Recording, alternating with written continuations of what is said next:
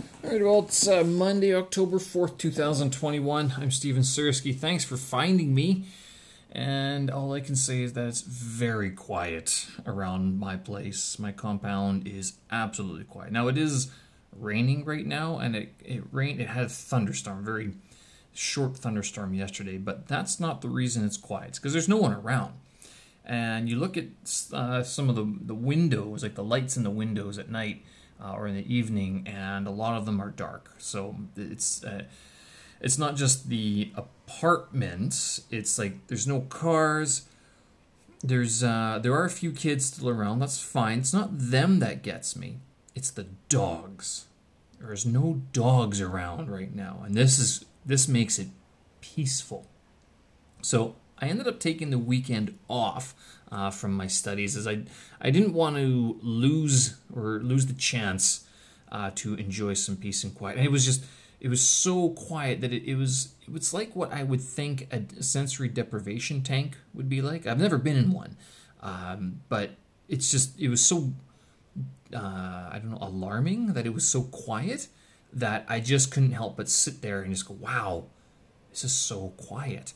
Um, and even with the, the window open, like if I have the window open, if I close the window, it's even more quiet, except for the fridge.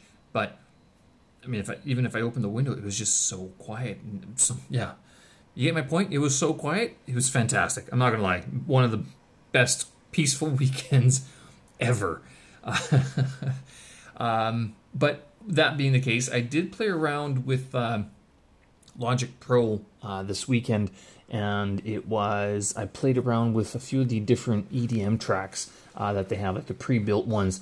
So I fooled around with that a little bit, and that was uh, kind of good to uh, try them out a little bit.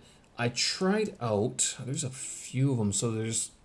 Oh, I I tried out almost all of them. Um, but the one that I'm going to post today is the Boom Bap Masher test.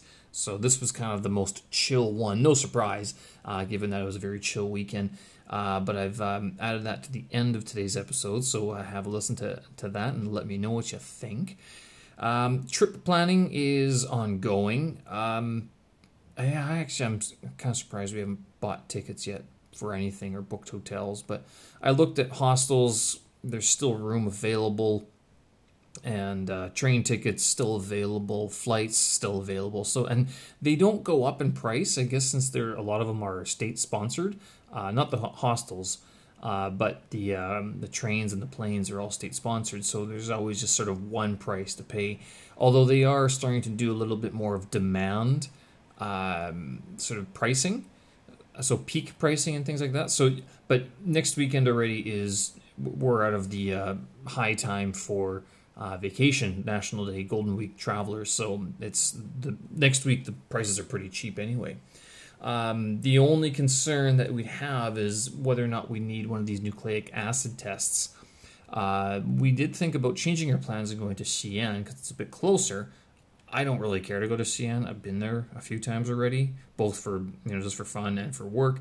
I want to go to Chengdu to see the pandas already. I've been here for six years, seven years. I gotta gotta go see the, the pandas. I haven't even seen them in a zoo in Beijing yet.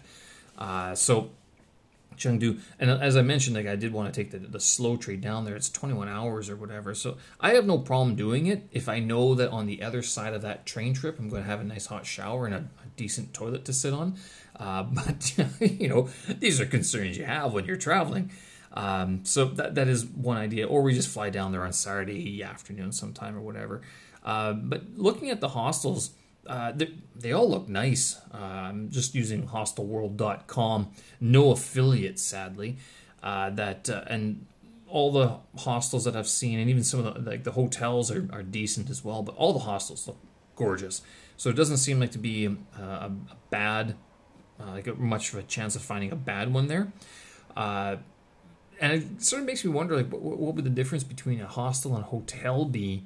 Uh, and I know that a lot of hostels like to lock their doors. Yeah, I would kind of wonder if this is safe. Uh, but they lock them until a certain time in the morning. Like usually it's like six thirty or seven or seven thirty or whatever. Uh, and then there's breakfast sometime around there. But like hotels are open all the time, and the breakfast starts earlier if your hotel has it. The only problem with hotels is that in China some of them don't allow foreigners.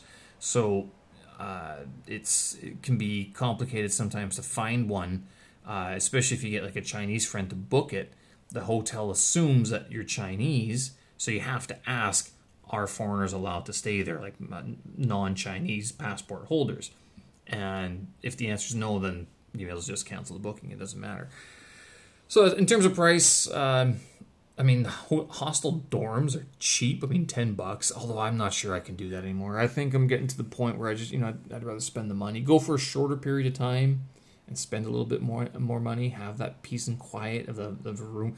Notice a theme in my in my life these days. The peace and quiet seems to be the the the goal of so much. Uh, but yeah, in terms of price, I mean, it's uh, hostel dorms are one thing. I guess it's not bad during the week, but during the weekend, no, I'd be booking into my own room. I'm not dealing with the uh, insanity that happens in hostel dorms if I don't have to. Uh, this will be the first time in a very long time that I'll be out of Beijing for non-work purposes. So this is I am kind of looking forward to it. At the same time, I can't help but wonder if maybe something's gonna, you know, mess mess things up. I don't know what's gonna go wrong. I, I but I'm suspicious at the same time that I'm optimistic of actually being able to get out of Beijing uh, and just get myself away from my computer. I mean, if I don't go, I've got things to fill the time. That's not an issue.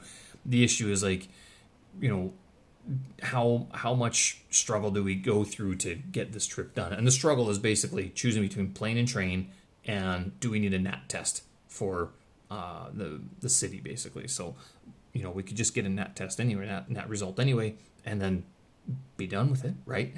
Uh, that'd be one idea, but uh, it looks uh, maybe ten days in Chengdu might be a little long, but that's okay. I you know it gives us a couple days just to chill out and walk around and not be blitzkrieg travelers, uh, which is so common whenever you take a vacation. You want to see anything and everything. You know, we could just go sit in a cafe for half a morning or something, which we've done before. We're kind of a lazy travel group, I know that. Uh, so yeah, that will be. Uh, and if we do go, that means I uh, will pro- that will probably be the end. Well, it'll be very close to the end of my focus on Python. Because once I come back, I still have a few more days off, um, and I, I would like those days just to sort of chill out and get a few things done before uh, work gets busy again, probably in November. Um, but yeah, so that would sort of mark the end of my focus on Python, and I, I'll try to focus on a few other things instead. Uh, that being the case, I did get uh, days 20 and 21 done on the 100 Days of Python code. That was the snake game. It took two days in the course to do. Uh, it took me four hours to go through. It's more complicated than I thought it would be, but it makes sense how it's all structured and how it is built.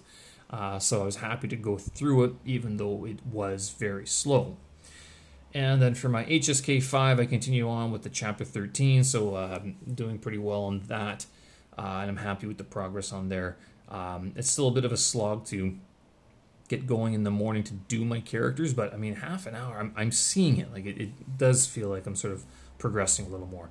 Uh, next week, I won't have Chinese class, um, so it'll be a week off, but hopefully, I'll be able to practice a lot of my Chinese, although they do speak differently in Chengdu. I know that the uh, pronunciation is just a little bit different. Uh, other than that, oh, here's an English language question for you. Do you know the difference between which or that? Do you know the difference? If someone asked you, what is the difference between which or that, could you be able to actually tell them? Well, let me tell you. That is used to indicate some sort of uh, indicate a specific object, item, person, or condition, etc., while which is used to add information to objects, items, people, situations. Since which indicates it's an optional clause or non restrictive clause, it's usually set off by commas before which at the end of the clause. So basically, you can, uh, if you see a comma, which, that means that part of the sentence is extra information and optional, whereas uh, that is used to indicate some sort of specific type of object or item, person, or whatever. So, yeah, I was asked that question this weekend, and I was like, I don't really know. I maybe should, but uh, yeah. anyway, so there you go. There, which or that. There's your English lesson for the day. Okay, we'll leave it there because I got a track for you guys. Hope you guys enjoy it. This is the Boom Bap Masher test. Thanks again for uh, listening. Check out my website, stevensersky.com. I'll post these uh, this uh, episode up there as well as long as well as the show notes. Have a good one. Have a great start to your week. We'll talk again. Bye bye.